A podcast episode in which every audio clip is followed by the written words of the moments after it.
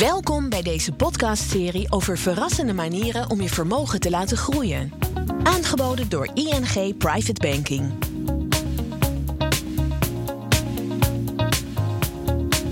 Wat als je kan beleggen in dromen? Of beter, meteen kan beginnen met het leven van die droom. Investeren in beleving, je vermogen zinvol inzetten en wat levert dat op? Beleggen is veel meer dan je geld ergens stallen en lekker rendement behalen. Samen met ING Private Banking ga ik, Eline Ronner, in deze podcastserie in gesprek met mensen die iets meer, iets anders of iets beters willen doen met hun geld. Niet de klassieke beleggingsverhalen zonder spannende zijwegen, maar verhalen die door gepassioneerde partijen constant blijven groeien en verrassen. Met in dit deel het verhaal van Rodolfo en het investeren in kunst. En dat doe ik met Rodolfo Groenewoud van Vliet van Infoart en Sanne ten Brink van ING Art Management. Welkom beiden. Sanne, wat is de waarde van kunst voor jou? Oeh, dat is meteen uh, een lastige vraag, denk ik. Maar uh, de waarde voor kunst is voor mij in ieder geval niet uh, een financiële waarde, maar echt een emotionele waarde. Ehm, wat het met je doet, ehm, wat het bij mensen teweeg brengt. Als ik puur voor mezelf spreek, dan weet ik dat ik het belangrijk vind dat de kunst dat je, kan, dat je daardoor kan reflecteren, dat het uh, aanzet tot andere gedachten, dat het uh, nou ook wel uh, je blik op de wereld op de een of andere manier verbreedt, uh, dat je dingen van anderen, dat je anders leert kijken, andere aspecten belicht, ehm, ja, en daardoor misschien ook wel wat objectiever in het leven staat. Ehm, dingen van meerdere hoeken en invalshoeken kan, kan bekijken. ING heeft zelf een heel bijzondere en grote collectie. Uh, op welke manier zetten jullie die in?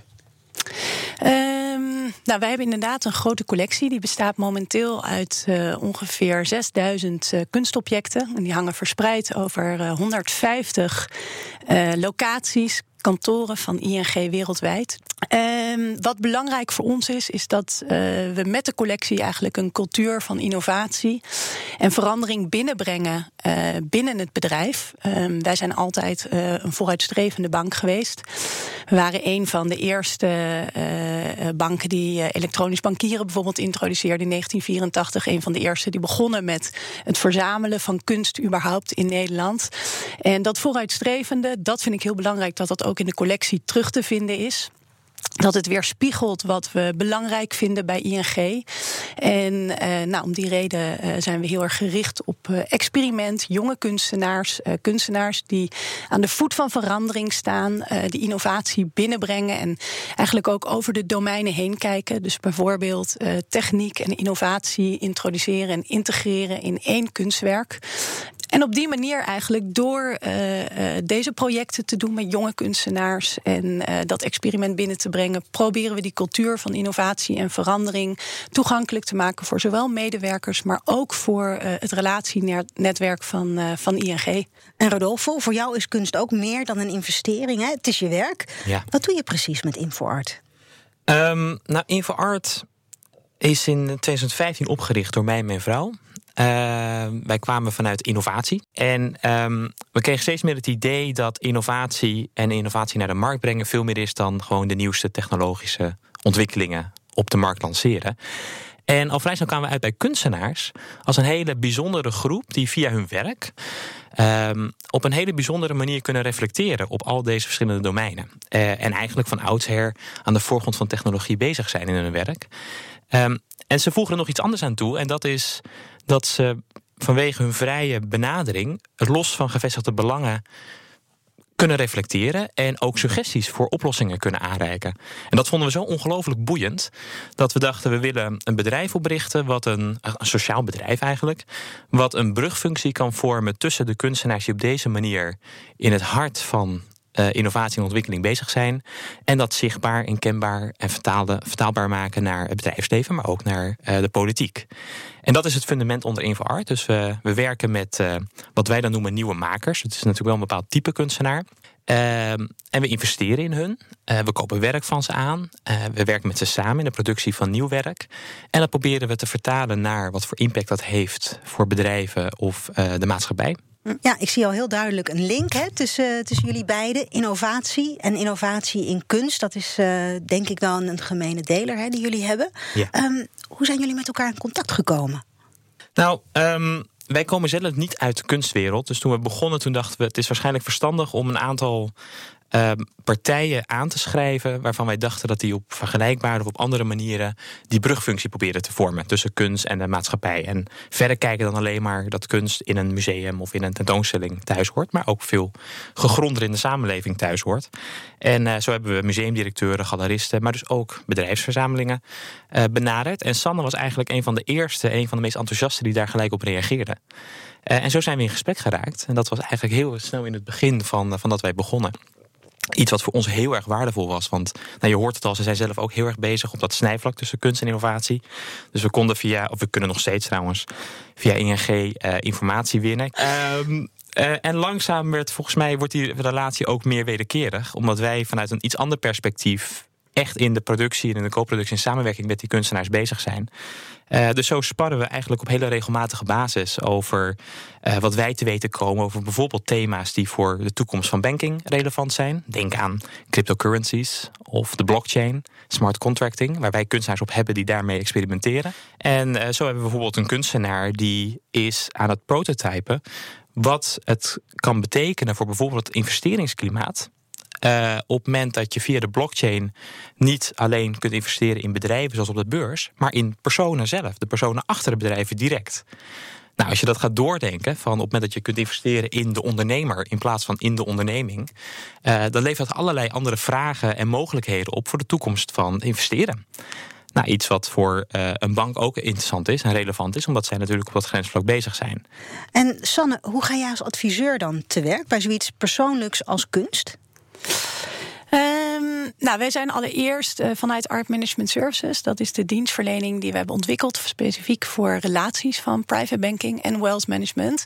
Uh, dat is een uh, onafhankelijk adviesorgaan. Dus ik denk dat de kracht van de service is dat ehm, we geen provisie vragen. Um, maar echt onafhankelijk advies kunnen geven. Uh, het maakt ons uh, niet uit of de relatie uiteindelijk tot een aankoop overgaat. Belangrijk is dat hij de juiste informatie heeft gekregen en de kennis om een goede beslissing te kunnen nemen. Want uh, het aankopen bijvoorbeeld van kunst is best iets cruciaals en een grote beslissing die, nou ja, startende verzamelaars, maar ook zelfs grote private banking klanten keer op keer moeten nemen. En als je dan de juiste kennis hebt, dan kan je daar simpelweg een betere beslissing in nemen. Ehm, en uh, ja, hoe dat uh, uh, zich verhoudt, de, hoe dat werkt met Rodolfo, is dat we inderdaad in een vroeg stadium in gesprek zijn geraakt. En met elkaar sparren over kunstenaars die Rodolfo op, ehm, op het oog heeft. We hebben helemaal initieel ook jouw vader persoonlijk nog wel eens geadviseerd bij, bij aankopen en bij beleidsvorming. Dus op die manier eigenlijk gaan we te werk. Hey, en naar wat voor kunst ben je precies op zoek als investering? We, we, werken eigenlijk langs een aantal thema's en die zijn samen te vatten in drie onderwerpen. Um, wij zijn altijd op zoek naar kunstenaars en kunstwerken die zich verhouden tot biotechnologie. Dus we denken dat het ongelooflijk interessant is. Uh, en dat we nog ongelooflijk veel te leren hebben van wat er in de natuur plaatsvindt en wat er in de natuur gebeurt. Uh, en er zijn kunstenaars die maken daar kunstwerken van die je kunt verzamelen. Uh, en die verzamelen we dan ook. Hetzelfde doen we met internetgedreven kunst. soms kunnen die naar de werkelijkheid gebracht worden en uh, als, als schilderij of als sculptuur gerealiseerd worden. Uh, en hetzelfde doen we met kunst die gebaseerd is op nieuwe materialen. Dus bijvoorbeeld zelfhelende materialen. Wat ongelooflijk interessant is. Zelfhelend beton uh, is, is zo'n voorbeeld waar een kunstenaar mee bezig is. En op het moment dat die kunstwerken een bepaalde beperkte afmeting krijgen, zodat ze in een gemiddelde huiskamer passen, mm -hmm. dan kopen we die ook aan. Uh, en daar bouwen we een collectie mee op. En op die manier investeren we ook op de langere termijn in een collectie die we zouden kunnen tonen. En verhalen mee kunnen vertellen uh, en in relatie zouden kunnen brengen. Ja, ja, nu lijkt me de aanschaf van een kunstwerk ook iets heel ja, bijna emotioneels. Het is, dat doe je met je hart, het moet je raken. Hoe zorg je als adviseur nou voor dat uh, mensen toch ook de ratio niet uit het oog verliezen en ook de zakelijke belangen niet uit het oog verliezen en er een balans toch blijft tussen het hart en het hoofd? Ja, uh, wat je zegt is absoluut waar. Het allerbelangrijkste, en dat is wat ik ook altijd adviseer, is dat je het mooi vindt. Uh, je moet er zelf. Uh, je hebt heel veel verschillende soort kopers. je hebt kopers die het als statussymbool kopen of om een imago te versterken. Je hebt kopers die het echt als een belegging of een investering zien. je hebt kopers die het kopen omdat ze een soort herbevestiging van hun identiteit of vanuit een bepaalde cultuur. Maar het allerbelangrijkste is uiteindelijk dat je het koopt om, vind ik in ieder geval, en dat adviseer ik onze relaties ook altijd, dat je het koopt omdat je ervan geniet. Elke dag weer dat het verrast. En uh, volgens mij doe je dat door vooral je eigen hart te volgen en niet te veel mee te gaan in hypes en artikelen die er in de krant staan. Uh, ja, ik denk dat dat, dat, dat het beste is. En uh, vervolgens, en dat neemt niet weg dat als je op een gegeven moment 50.000 of 100.000 euro gaat uitgeven, dat het heel belangrijk is om heel goed onderzoek te doen en je ook te laten raadplegen en te laten adviseren.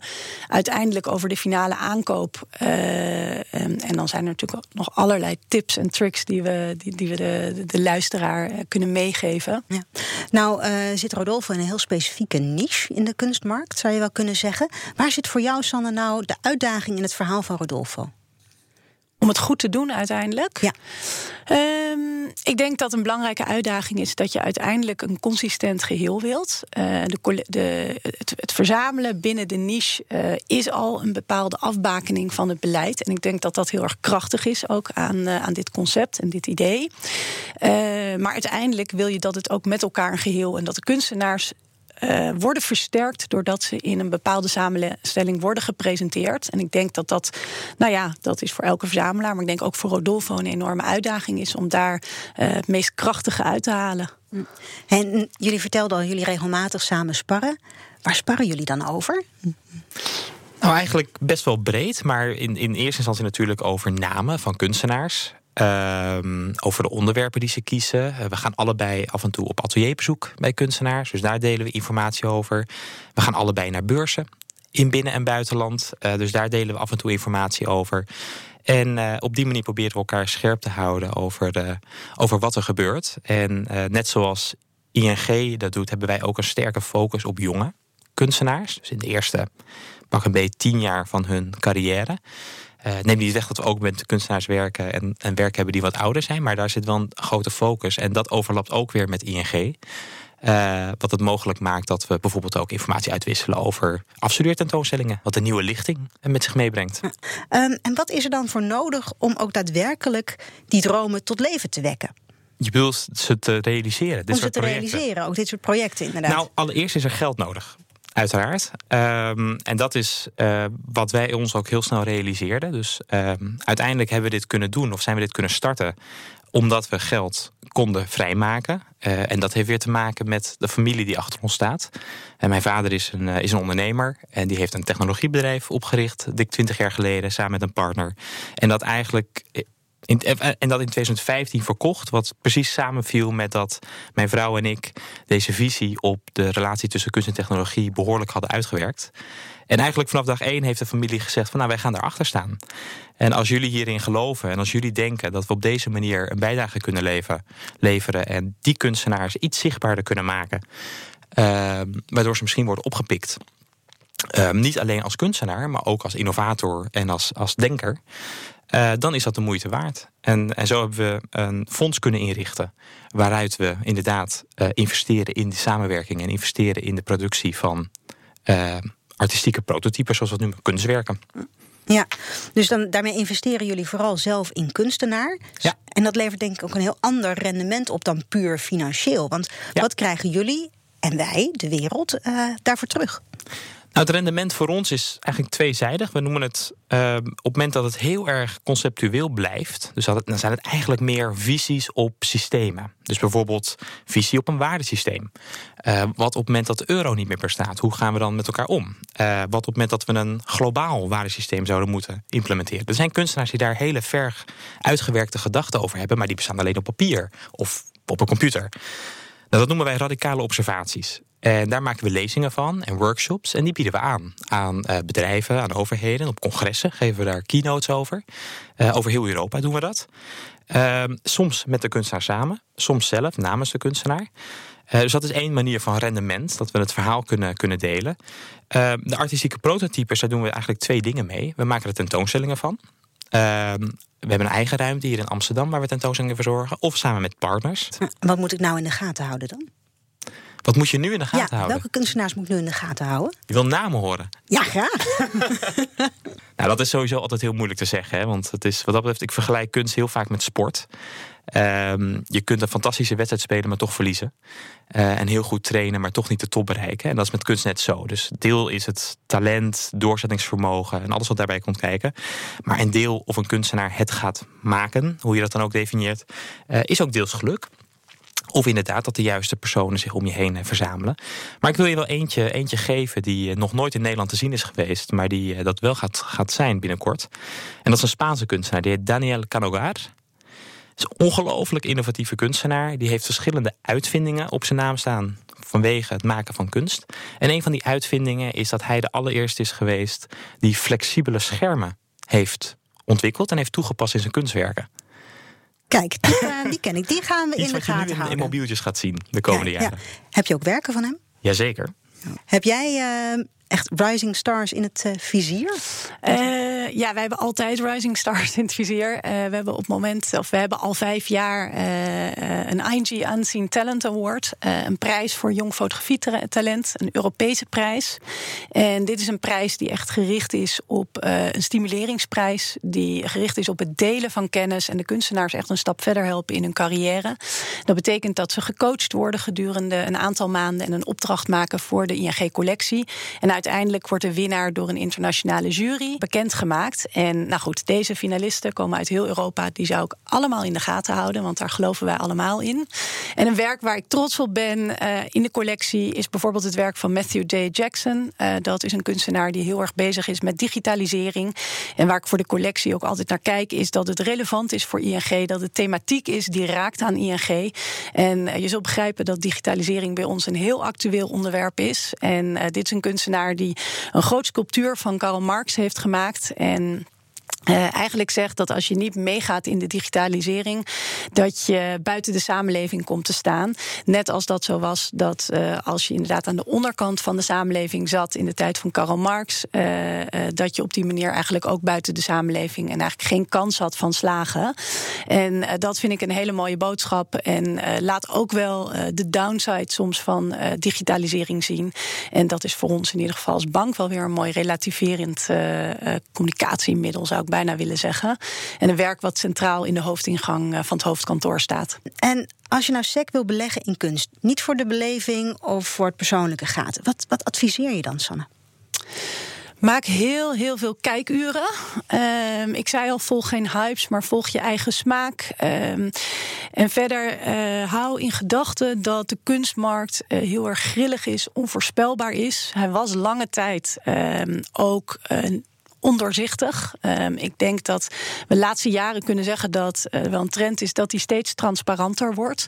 Ook door de opkomst door, van bijvoorbeeld uh, Artnet. Uh, dus het wordt steeds uh, transparanter. Denk er goed over na. Je zou kunnen zeggen: koop bijvoorbeeld anticyclisch. Uh, dus kijk wat een, een pose wat minder in, in trek is. ik denk dat er altijd bepaalde stromingen toch weer terugkomen. ik bedoel, de 17e eeuw is ook niet altijd populair geweest. Ehm, nou, zo zijn er ook stromingen vandaag de dag die net iets minder populair zijn. En je weet nooit. Um, maar dat is wel heel belangrijk. Uh, het is een kwestie van de lange adem. Uh, uh, soms moet je 30 tot 50, soms wel 150 jaar wachten totdat het weer populair wordt. En dat geduld hebben investeerders, beleggers niet altijd. Wat maakt voor jullie die kunstmarkt nou toch zo geweldig interessant?